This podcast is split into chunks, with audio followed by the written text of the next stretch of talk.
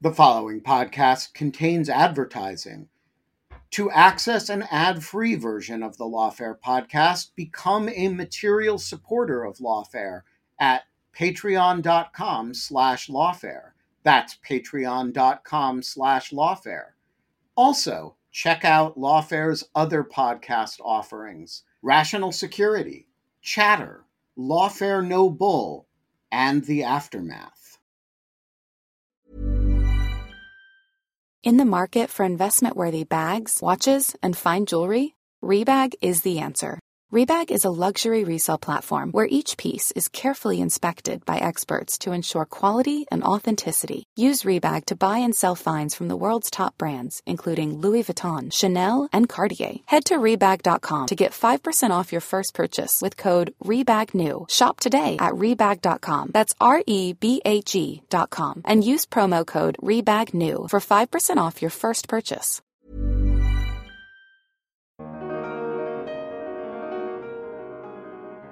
When and if we get to a merit stage, there is also language in the court's jurisprudence suggesting that to find genocide on the merits, that genocidal intent needs to be the only explanation or the only possible explanation. And so there is a disconnect, certainly, between the legal framework or the legal test at this preliminary stage and the legal test that would apply at what we call the merit stage.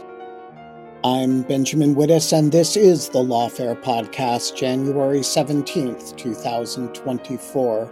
Chimene Keitner is the Martin Luther King Jr. Professor of Law at the University of California at Davis. She is a leading international law authority and served for a number of years at the State Department Legal Advisor's Office. She is the author of a lengthy piece today on Lawfare about South Africa's petition under the Genocide Convention against Israel in the International Court of Justice. It is that rare thing, a sober and dispassionate look at a subject that has lots of people running around waving their hands in the air. Chimene joined me in the virtual jungle studio to talk about the litigation what South Africa's claim is under the Genocide Convention, what Israel's defense is, where both sides are vulnerable, and how the court is likely to consider the matter at this preliminary stage. It's the Lawfare Podcast, January 17th. Chimene Keitner on South Africa, Israel, and the Genocide Convention.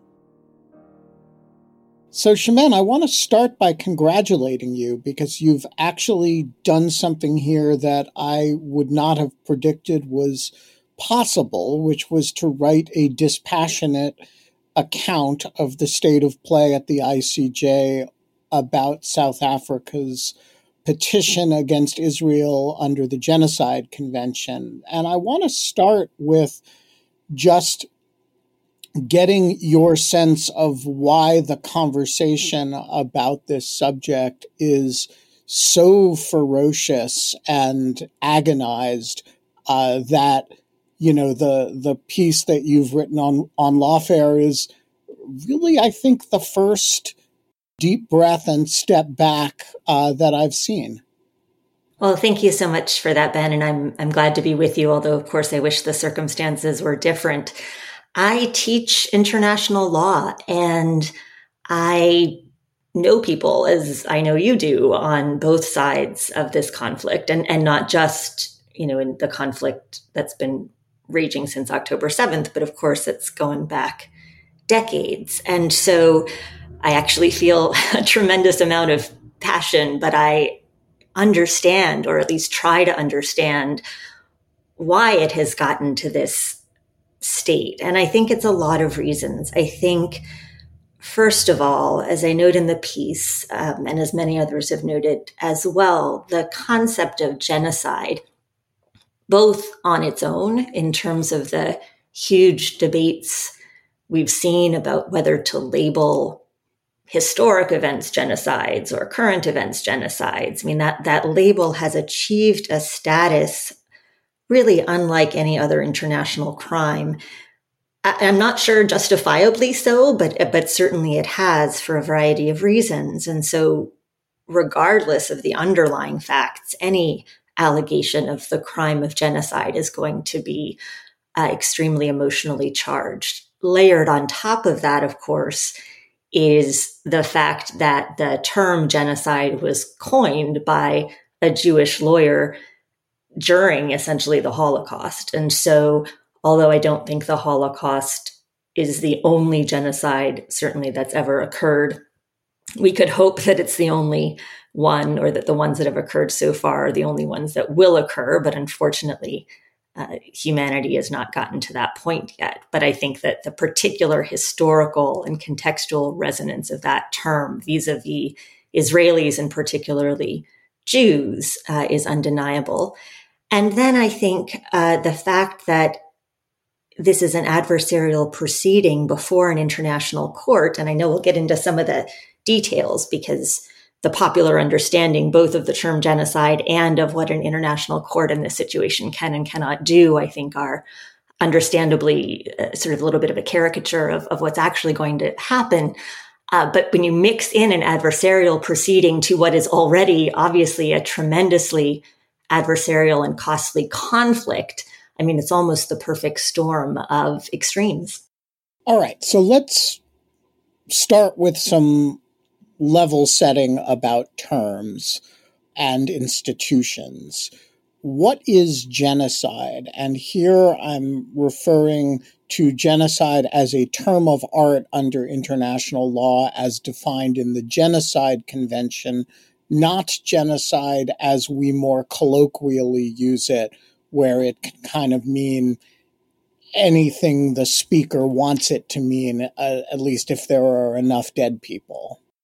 Right. Well, the Genocide Convention, which came out of largely the efforts of, of Raphael Lemkin, defines a new crime, or at the time, a crime that hadn't previously had a label, uh, attaching the side, right, the CIDE, to uh, genos, uh, the idea being a, a, people, a particular kind of people. So uh, genocide can be committed against a national or racial or ethnic group, uh, not just any kind of group. So, for example, in Cambodia, there were lots of debates about, well, you know, if political affiliation or socioeconomic status is the basis for targeting a group, can that be a genocide within the meaning of this treaty?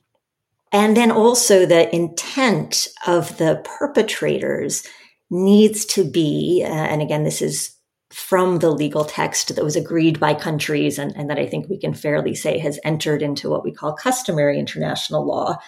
The intent of, of the acts, and we can talk about acts, they include those you would expect, you know, murder, Forced displacement can be genocidal. Uh, measures intended to prevent births within a group can be genocidal. Uh, but the intent of those acts needs to be to destroy the group uh, in whole or in part. And so most violence is not genocidal. And importantly, that does not make it lawful under international law. And that does not make it ethical. Uh, being not genocidal is a very low bar. Uh, but this term, as it has uh, evolved and, and as it has been codified in international law, does have that very specific and very narrow meaning. And so before we go on, I, I want to pause over that because, you know, if you can say that the Cambodian what we colloquially call the Cambodian genocide is not a genocide because, you know, they're the same people, Cambodians killing Cambodians, and it's class based. And you can sort of make the same argument, though it predates the Genocide Convention, of the liquidation of the kulaks by Stalin, right? Uh, just a, a class based annihilation or for that matter, the Great Leap Forward is, you know, communist Han Chinese killing uh, or starving to death, you know, very large numbers of other Han Chinese. It maybe, and not because they're Han Chinese, but because they're class enemies. what value really is the concept of genocide if it doesn't capture these gigantic crimes against humanity uh, in which very large numbers of you know in some cases tens of millions of people die. Is the concept really useful? I think that's a you know very valid question. To begin with we do also have an explicitly defined category of crimes in international law called crimes against humanity. And so, although maybe even because it's not a single word, it hasn't taken on the same kind of valence uh, or focus as the crime of genocide has. Uh, I think many of the things you've described could undoubtedly fall into the category of crimes against humanity and are patently unlawful and condemnable as such.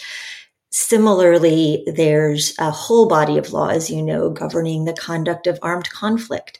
And again, war crimes are not better or worse than any other kind of crime in my view. I think that the meaning that genocide has acquired and the reason that there is a separate international treaty about genocide and parenthetically still not an international treaty about crimes against humanity although one has been in the works for a very long time is perhaps number 1 that people like Lemkin felt that there was something qualitatively different about the intent to annihilate a group. I mean, you and I have both been to Yad Vashem and you see these little models of naked people lined up in front of incinerators and gas chambers and the systematic nature there, understanding, of course, that it was not only Jewish people who were targeted in the Holocaust, but certainly predominantly. I think Lemkin felt that there just needed to be a separate category for that kind of intent resulting in that many deaths and the decimation of a, an entire population. That said, I've just finished reading Philippe Sands' book that's been out for quite a while, East West Street, about Lemkin and about Hersch Lauterpacht, who was a contemporary of his, who I hadn't realized was actually quite opposed to the idea of genocide and the focus on genocide because he really felt that it was important to focus on individuals as individuals, not as members of groups. And uh, he was a driving force between other contemporary instruments like the Universal Declaration of Human Rights. And I do think, in retrospect, the emphasis on genocide, perhaps to the exclusion of other crimes, has not been particularly constructive.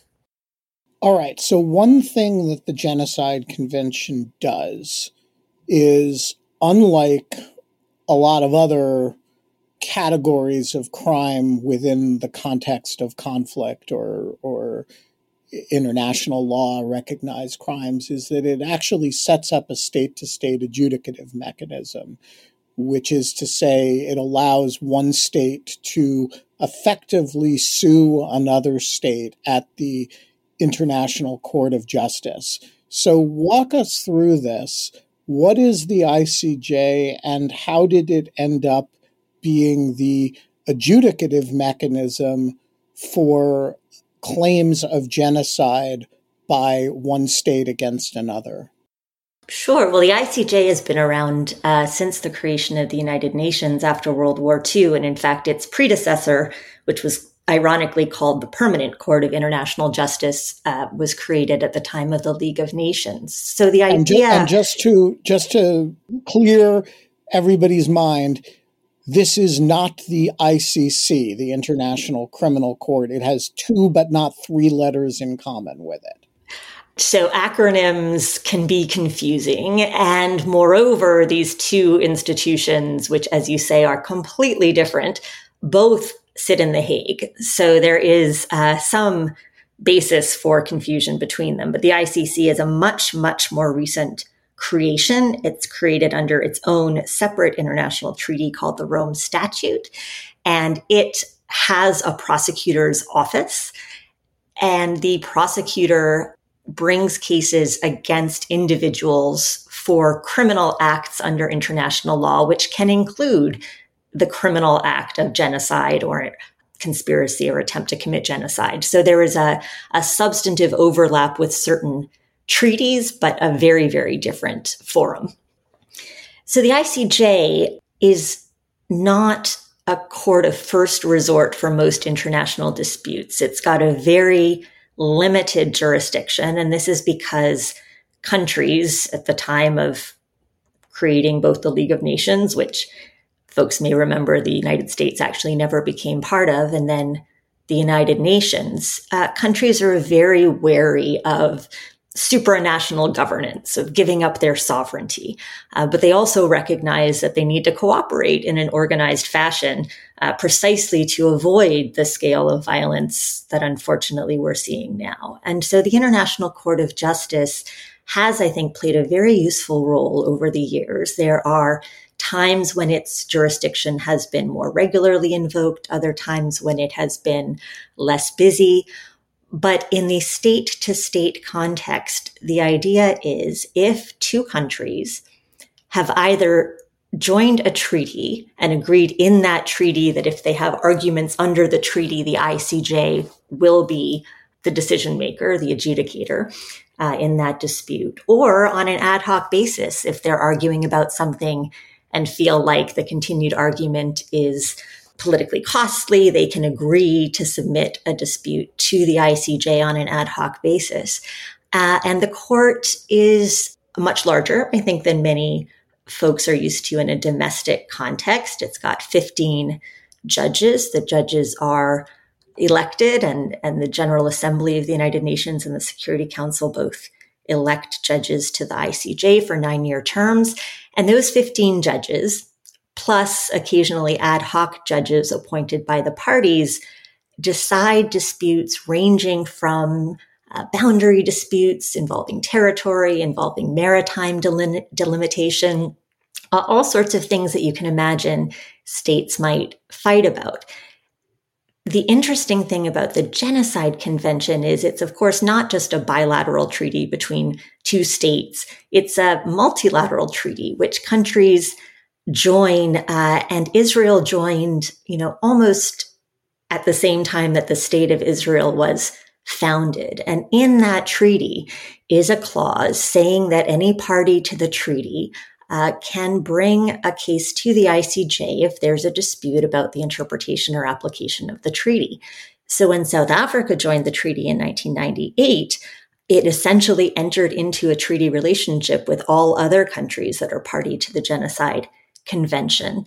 And I hadn't realized this before, but I've read that actually the Genocide Convention is the only multilateral treaty under which Israel has agreed to subject itself to the jurisdiction of the International Court of Justice. And I think the reason many countries have agreed to do so under the Genocide Convention is no country imagines itself to be the perpetrator of genocide. Right particularly not Israel. Well, on top of it all, right? So the whole idea of the convention is actually to define unacceptable behavior so we don't end up having a dispute about whether or not genocide is occurring because nobody will engage in genocide. But uh, the court does have jurisdiction under that binding treaty. South Africa and Israel are both parties.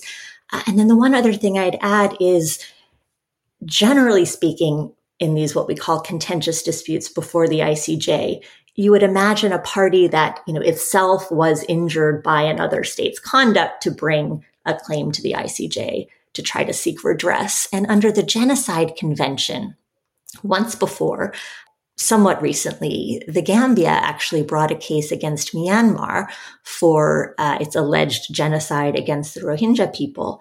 And the court accepted the, the argument that the Gambia made, which is number one, the Rohingya people don't have their own state, so they couldn't bring their own claim under the Genocide Convention, at least in the ICJ. And number two, every country that's party to the Genocide Convention has an interest in ensuring that genocide doesn't occur. And so, in fact, uh, the obligation not to commit genocide is what we call in international law an erga omnes obligation. It's one that any country can essentially seek to enforce or to vindicate. And that is what South Africa is attempting to do here.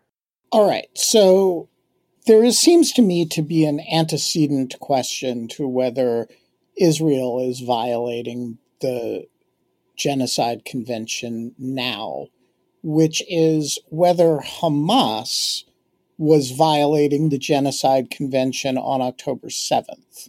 That is, you know, they went into Israel, they attacked a whole bunch of settlements, killed, raped, and kidnapped a large number of people because they were, eh, you know, Israelis or Jews it seems to me the initial question, which is not before the court, is when you're dealing with a, I, I don't know what to call that, a massacre or a pogrom or uh, that is aimed at a group of people as a group of people. What makes that not cognizable under the Genocide Convention?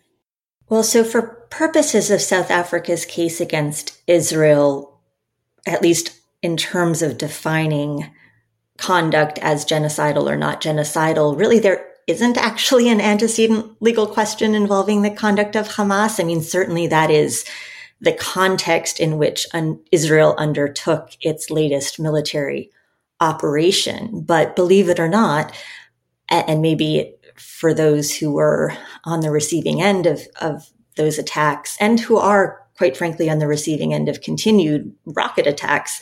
Maybe it feels like that ought to be an antecedent question, but what really matters in this, again, be, because litigation between countries is so rare and so carefully circumscribed based on this principle of state consent, uh, Hamas's actions will not be adjudicated in the ICJ. Now, interestingly, they may well be adjudicated in that other court you mentioned, in the International Criminal Court, which is conducting investigations, including uh, investigations of the attacks perpetrated by Hamas. That could be a whole other podcast because there are evidentiary issues and jurisdictional issues, but it's I think maybe headlines like the ones we've seen about Israel's uh, defending itself against claims of genocide in the ICJ somehow creates this expectation that the ICJ is sort of a free floating court there to pronounce upon the acts of various different state and non state actors. Uh, and it really isn't. So, to be clear here, from the ICJ's perspective, legitimately, the question begins not with Hamas's actions, but with the Israeli response to them. I think that's fair to say. And that in the context of assessing allegations of genocide, it's not that the time, the aperture for, for sort of looking at the time frame can't be widened to include events leading up to October 7th. Uh, and certainly I think the ICJ is going to be very cognizant uh, or should be of Hamas's continued uh, military actions, both within Gaza uh, against the Israeli army and then also uh, outside of Gaza in the form of rocket attacks and uh, an announced intention to continue attempting to perpetrate attacks on the scale of October 7th. That will all form part, I think, of of the court's assessment of the genocide claims and what kind of order it might craft in response.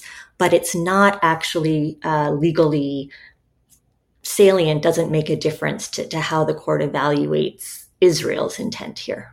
All right. So, sketch out for us, if you will, a, a, high altitude summary of South Africa's case. What is the version of the facts uh, that amounts to Israel being in violation of the Genocide Convention in its conduct in Gaza?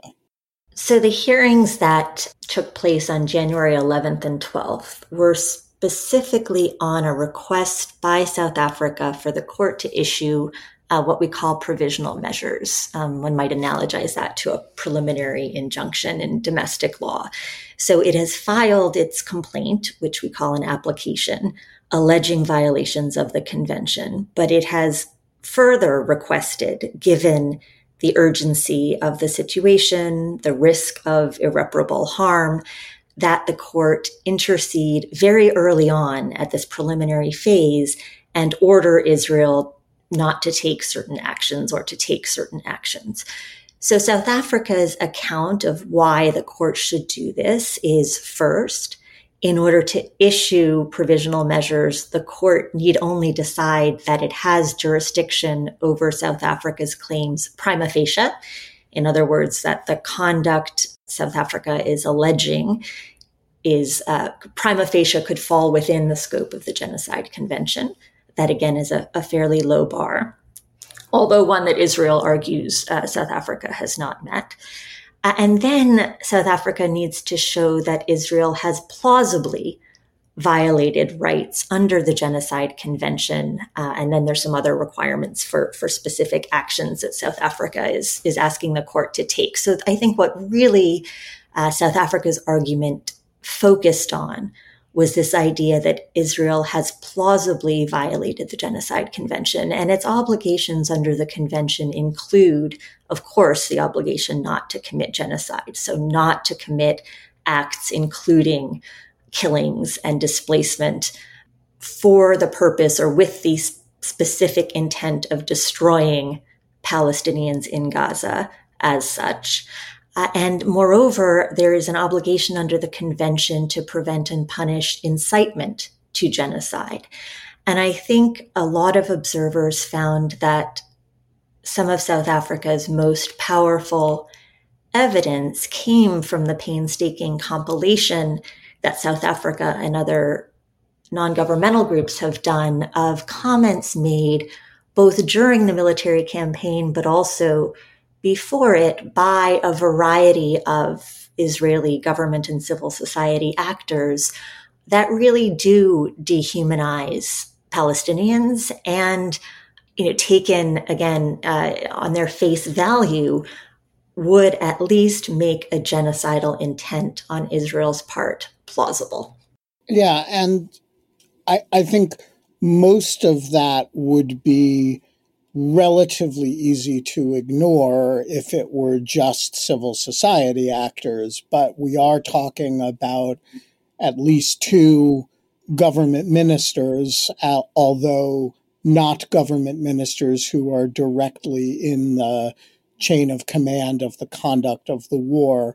What do we know about how the court is likely to think about you know, statements that are, you know, wildly unacceptable by people who don't obviously have the power to do the things they're talking about doing when the prime minister with a lot of hemming and hawing is at the end of the day not saying those things and actually you know saying something else well, you know, South Africa argued that the Prime Minister Netanyahu is not saying something else because he has made references to, you know, the biblical destruction or the call to destroy Amalek and the Amalekites. I think that this really is the the crux of the big picture dispute because Israel, of course, came in on the second day of argument. It did focus on Hamas's actions, I think, in order to remind the court that there is a backdrop to this conflict and another explanation for Israel's actions.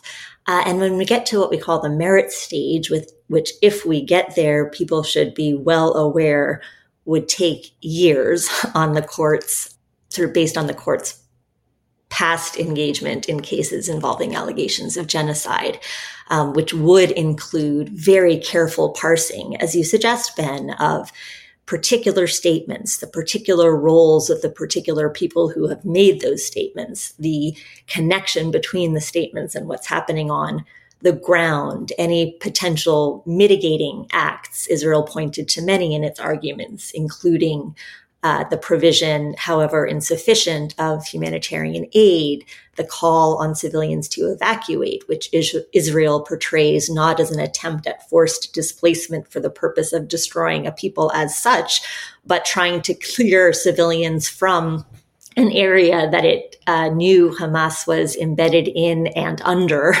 uh, and, and could not uh, conduct a military campaign in the midst of a high civilian presence. Again, South Africa comes back and says, well, you're also bombing areas you said were safe. So the, the more uh, in the weeds the court decides to get, the more this starts to look like a determination on the merits, which it will not which it can't reach at this stage and, and will certainly not want to reach. So then the question becomes among these 17 judges, 15 judges who are there by virtue of, of their nine year appointments, some of which, interestingly, are coming to an end in February. So a, a different bench of judges would hear eventual uh, or somewhat different bench would hear eventual arguments on the merits, um, plus two ad hoc judges, one appointed each by Israel and South Africa, are going to have to decide how into the weeds to get, whether they feel that, in fact, one can fairly summarily dismiss many of the comments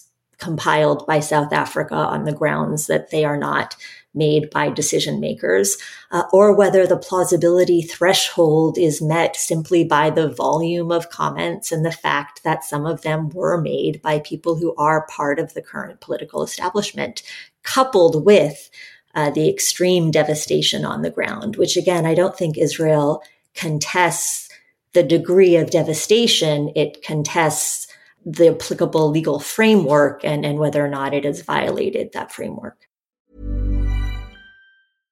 How would you like to look five years younger? In a clinical study, people that had volume added with Juvederm Voluma XC in the cheeks perceived themselves as looking five years younger at six months after treatment. Look younger, feel like you. Add volume for lift and contour in the cheeks with Juvederm Voluma XC. Reverse signs of aging by adding volume to smooth laugh lines with Juvederm Vollure XC. For important safety information and to find a licensed specialist, visit juvederm.com. That's J U V E D E R M.com. Not for people with severe allergic reactions, allergies to lidocaine, or the proteins used in Juvederm. Common side effects include injection site redness, swelling, pain, tenderness, firmness, lumps, bumps, bruising, discoloration, or itching. There's a risk of unintentional injection into a blood vessel, which can cause vision abnormalities, blindness, stroke, temporary scabs, or scarring. Talk to a licensed specialist to find out if it's right for you. I'm Sandra, and I'm just the professional your small business was looking for. But you didn't hire me because you didn't use LinkedIn jobs. LinkedIn has professionals you can't find anywhere else, including those who aren't actively looking for a new job but might be open to the perfect role, like me. In a given month, over 70% of LinkedIn users don't visit other leading job sites. So if you're not looking on LinkedIn, you'll miss out on great candidates like Sandra. Start hiring professionals like a professional. Post your free job on linkedin.com/people today. So, as to the devastation, I assume Israel's response would be number 1, the specific intent was to go after Hamas, not to destroy a people. And Hamas's embedding within the civilian population makes it impossible to do the former without major uh, damage to the latter. But secondly, I would assume their argument as well is that they have, because of October 7th, a right of self defense, and the purpose, defending oneself, is not a genocidal purpose. Give us an overview of the Israeli defense here and what are the other components of it. Well, again, we're going to have to look at this at this stage through the lens of plausibility. And the ICJ hasn't really defined plausibility in a way that would enable us as outside observers to say, in my view, that judges will absolutely find that it has been satisfied or not. I think two things are true. One is at least at this provisional measures stage, the fact that there are also other plausible intents behind Israel's actions will not in itself prevent a finding that genocidal intent is also plausible. Um, but I think you're absolutely right, Ben. This is where, of course, Hamas's attacks, its uh, stated goals of uh, essentially eradicating or destroying the, the state of Israel are very much part of the context. I think Defense Minister Gallant's comment immediately following the Hamas attacks, in which he referred to, at least my understanding and that of a number of outside observers at the time, referred to those who perpetrated the October 7th and 8th attacks as human animals, which is itself dehumanizing rhetoric for sure. But I think South Africa has suggested that that comment referred to all Palestinians. The second part of that comment did announce what he called a complete siege of the Gaza Strip. Now, although a few days into the operation, I, I think there was, you know, an agreement to let water in and electricity has becoming been coming in in bits and pieces. I mean, I do think that's extremely problematic to come from the defense minister because even if your goal is to deprive Hamas of water and electricity to survive in the tunnels it has built as a matter of the laws of war and even potentially as a matter of laws governing crimes against humanity, where that specific intent to destroy a group isn't required, it's an extremely, extremely problematic statement and extremely problematic conduct. So whether the court is going to say, you know, you may have had other reasons for doing these things and the damage that has been inflicted may also be attributable to Hamas's way of conducting its own operations. That's not going to be enough, I think, for at least some of the judges to find that a genocidal intent is not also plausible. But certainly that is what Israel has argued. And I think when and if we get to a merit stage, there is also language in the court's jurisprudence suggesting that to find genocide on the merits, that genocidal intent needs to be the only explanation or the only possible explanation. And so there is a disconnect, certainly, between the legal framework or the legal test at this preliminary stage and the legal test that would apply at what we call the merit stage. And I think it's, it's going to be very difficult for the court. I think each judge, like so many people, um, will come to this conflict as a whole with preconceptions, with understandings based on their own life experiences, their own information sources about, you know, whether or not they can more easily put themselves in the shoes of Israelis reeling from these attacks or the shoes of Palestinians uh, who still do not have their own universally recognized state. And I think when it comes to plausibility, those experiences and preconceptions might inform the analysis even more than they would on the merits, precisely because it's kind of a mushy standard. Yeah. So if we take out the statements and we just say, look at the conduct of the IDF on the ground in Gaza alone, is there a plausible case just based on based on the devastation, based on the use of you know very large weapons that could be expected to have substantial collateral civilian impact? Or is South Africa really relying on the statements here to take what we would otherwise look at as, hey, maybe this stuff is is or isn't proportional within the meaning of the law of armed conflict, and we would be thinking about in that context and kind of ratchet it up into you know a genocide analysis but really the that work is all being done by the statements that's another, um, not surprisingly, good question. I think if you asked South Africa's legal team, they would say you only need to look at the conduct and its consequences. they would say we've compiled these statements for you as sort of additional circumstantial evidence. Um, and certainly the statements are critical to the incitement to genocide charges, but that the conduct itself, the scale of devastation plausibly allows an inference of genocidal intent. I think South Africa was very clear that that's the argument it's making. Uh, Israel disagrees with that legal framework and says, look, even if you are just trying to look for plausible genocidal conduct, you, you can't make that assessment based solely on conduct. It's a specific intent crime. And you need to look at, uh, or you need to actually show, right, a plausible connection between specific decision makers' statements and, and what's going on on the ground. And you need to take into account these countervailing examples of uh, letting in humanitarian aid, you know, trying to be selective, Israel says, in its uh, choice of targets, uh, giving the population some lead time to evacuate, even at the expense, Israel says, of you know the potential success of its own military strikes.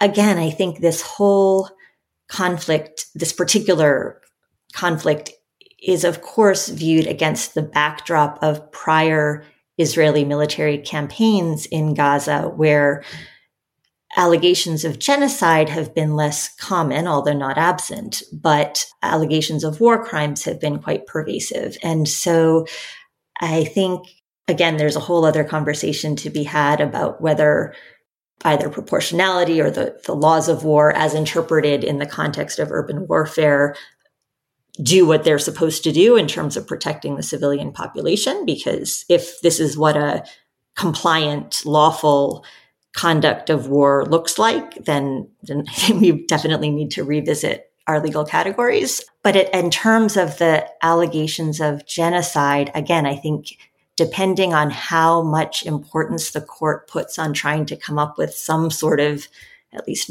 majority opinion and then maybe some additional separate or dissenting opinions versus everybody just writing their own opinion which is which is uncommon but not unheard of a threshold question will also be are the comments, the collected comments, in addition to speaking to the incitement charge, you know, how much are they necessary to connect in order plausibly to draw an inference of genocidal intent based on the scale of civilian harm, notwithstanding uh, the fact that it would be essentially impossible to eradicate a, a fighting force of up to 40,000 people with 450 miles of underground tunnels without inflicting a, a pretty devastating civilian toll.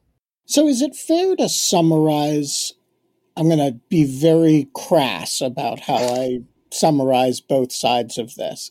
But it seems to me South Africa's saying, look at the devastation that's kind of all you need. But if you have any doubt, look at the statements of Itamar Ben Gvir and Bezalel Smotrich uh, and Yoav Gallant, which confirm the basic picture that you get by turning on your television.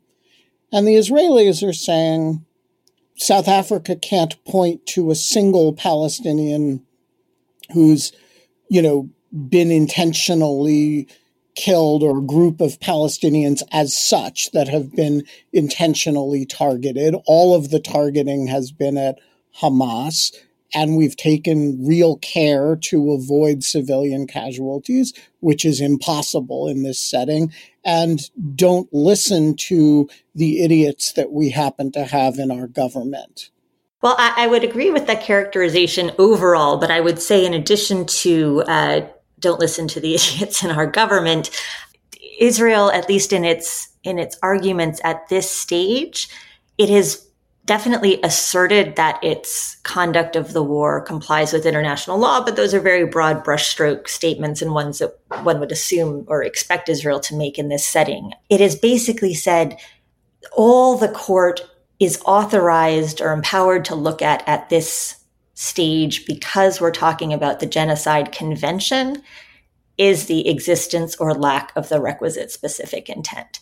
And so rather than saying, you know, South Africa hasn't pointed to a single case in which we've explicitly targeted a Palestinian on account of her group membership, what they would say is, and what they did say is, it's inconceivable that a country like Israel that is in the situation that Israel is currently in could possibly have the kind of intent that South Africa is attributing to it. And this is where I think it gets really tricky because there are so many people, as you well know, and as your listeners all know, who, without even hearing those additional statements, would clearly view Israel as a genocidal government. And that comes as a big surprise, I think, to a lot of Israelis, but it, it is what we are seeing here. Uh, here, I mean, in the United States, but also in other parts of the world.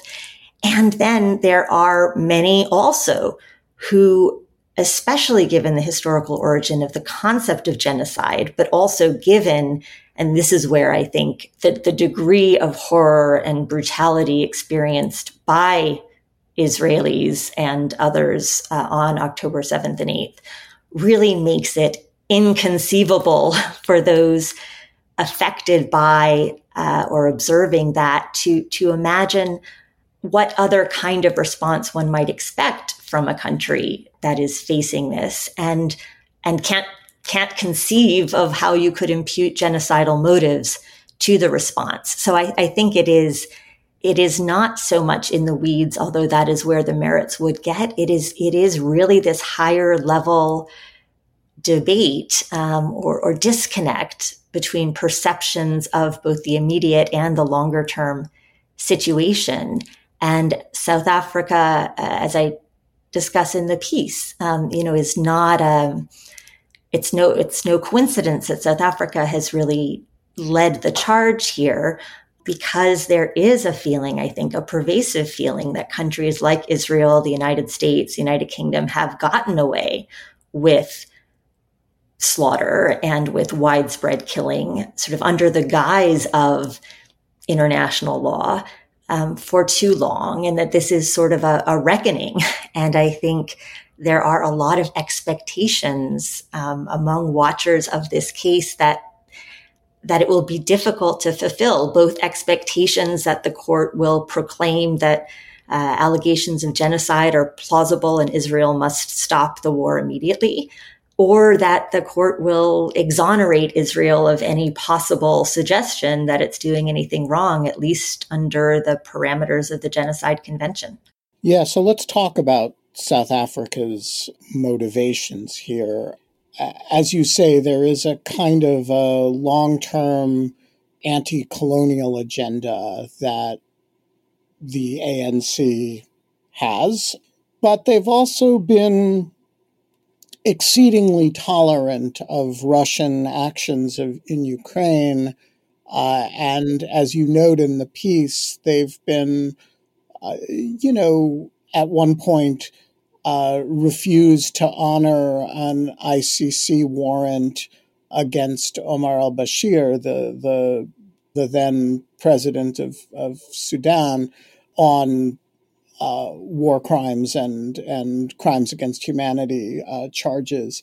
So, h- how should we understand South Africa's zeal in bringing this case? Is it mostly a kind of sympathy with the Palestinian struggle as it maps onto the ANC's long term struggle? Is it mostly a sort of anti Western thing, or is it mostly sort of a, a, a kind of, you know, thumb in the eye to the West? How do you understand their their desire to bring a case like this?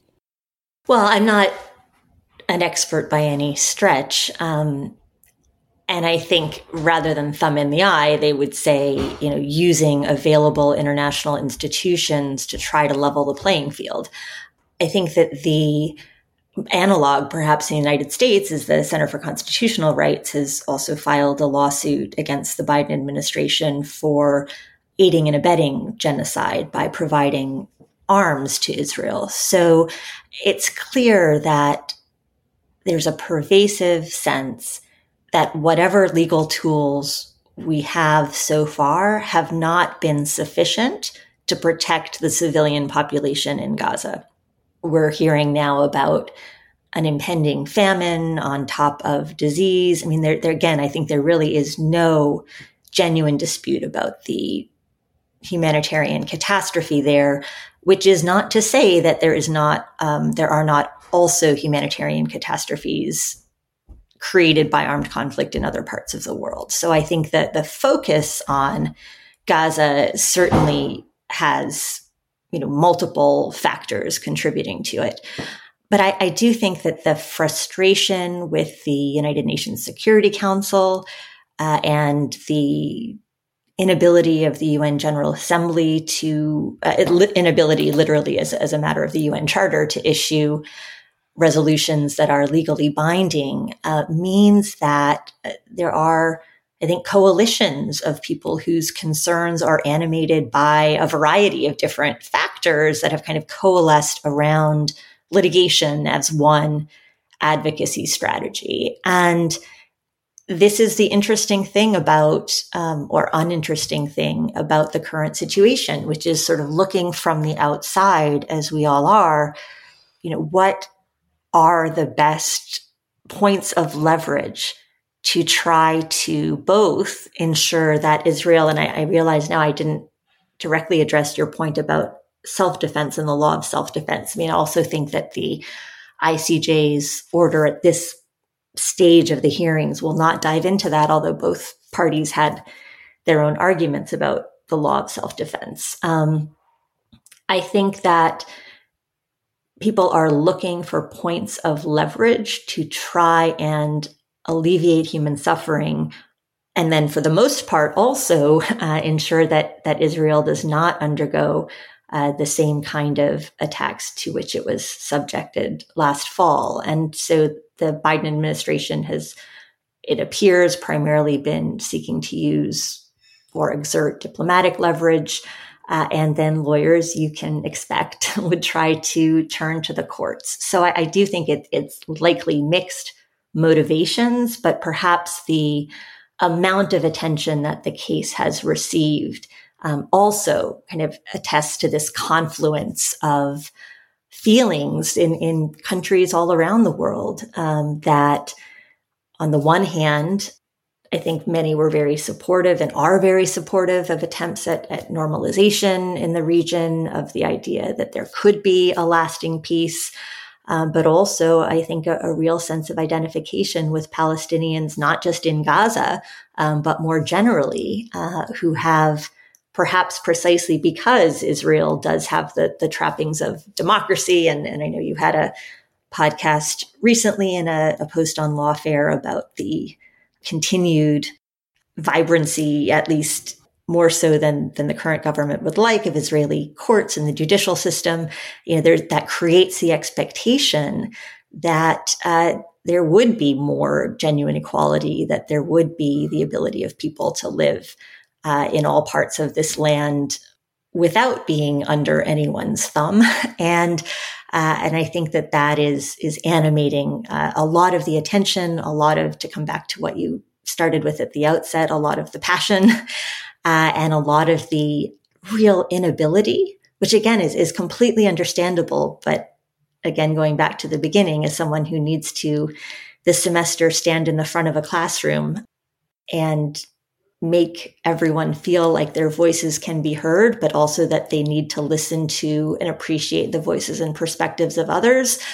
Uh, that that this is an issue on which um, people have a understandably have a very hard time doing that, and so the judges have a really tall order, I think, ahead of them. They're not going to please everybody. They may not please anybody. I think the more carefully they they parse the record such as it exists at the moment you know the more they may be inclined to accept the argument then that you put forth that you know we, sh- we should disregard the act comments by civil society actors we should remind israel it needs to prosecute and punish incitement we need to remind israel that it cannot conduct genocidal acts and, and it should be you know, taking every action possible to make it inconceivable even to outside observers who might not otherwise be so disposed that there are genocidal aspirations here on any sort of official level. But at the same time, the court is uh, also going to want to up, want to live up to the expectation, and I, I'm sure what many of the judges feel is the responsibility to to act in an urgent situation, which this indisputably is. Yeah. So, what do you, you've kind of teased that a little bit, but what do you reasonably expect from them in this preliminary phase and in what time frame? Well, if I were more of a court watcher, as so many people are in the United States, I would be, uh, you know, looking judge by judge at their prior rulings and uh, statements to try to to read the tea leaves even more on on how they might come out. I think as a general matter, first of all, we're going to get some sort of decision by the end of the month. As I mentioned, there's an upcoming turnover in judges and in previous provisional measures requests, it's very clear under the court's statute that, uh, or, you know, sort of method of, of doing its work that it prioritizes provisional measures requests and responding to them. So even though cases take years to resolve on the merits, the, the provisional measures order, I think we would see fairly quickly, although not as quickly as we saw in, in the Ukraine versus Russia case, because there I think Russia really didn't have many counter arguments on why it could lawfully invade Ukraine. It just said that there wasn't jurisdiction under the treaty. Um, and it didn't even show up to say that, but, but that was the, uh, the counter argument. Here, you know, I, I don't see an order that gives Israel everything that it wants. and I don't see an order that gives South Africa everything that it wants. Of course, the, the so-called devil is in the details. And I think it is, it would be hard to imagine many judges, uh, although I'm sure there will be at least a couple, including presumably the ad hoc judge from Israel, saying that that genocidal intent is is not even conceivable here. And then the question will really be how how does each judge determine what plausibility means? Uh, and in terms of the order, I, again, many have said that, that you need to pay attention to all of the details of the order. I don't imagine that we would see from a majority of the judges an order that Israel must cease all military operations in Gaza, uh, nor do I anticipate that if that were the order, Israel would comply with it. Um, again, because it has an obligation also to protect its population. And although it's certainly debatable whether the current scale of military operation is, is required to protect the Israeli population. Certainly, uh, some military defense is, is required. Uh, I also don't see the court, you know, really getting into the weeds of the conduct of a military operation because these folks are not they're not commanders uh, I, you'd have to look at their biographies but I, I, right it's not the icc well, never them. Well, even the ICC judges haven't necessarily set foot on a battlefield. So, you know, so they're not going to be able to to be super specific. Uh, at the same time, I think they don't want to just talk in platitudes. So they wouldn't want to just say Israel must, you know, abide by its obligations under the Genocide Convention. So, uh, I think we'll see some language about humanitarian aid you know, some language towards maybe, you know, working towards the quickest possible cessation of military activities. Um, but there also will be presumably from the South African judge and perhaps several others, either an indication that they would have uh, ordered an immediate humanitarian ceasefire, uh, and or that that they would order, you know, much more extensive provisional measures that would really tie Israel's hands again, in South Africa's view, to prevent them from continuing to commit genocide. Uh, in Israel's view, that that would prevent them from from defending their population.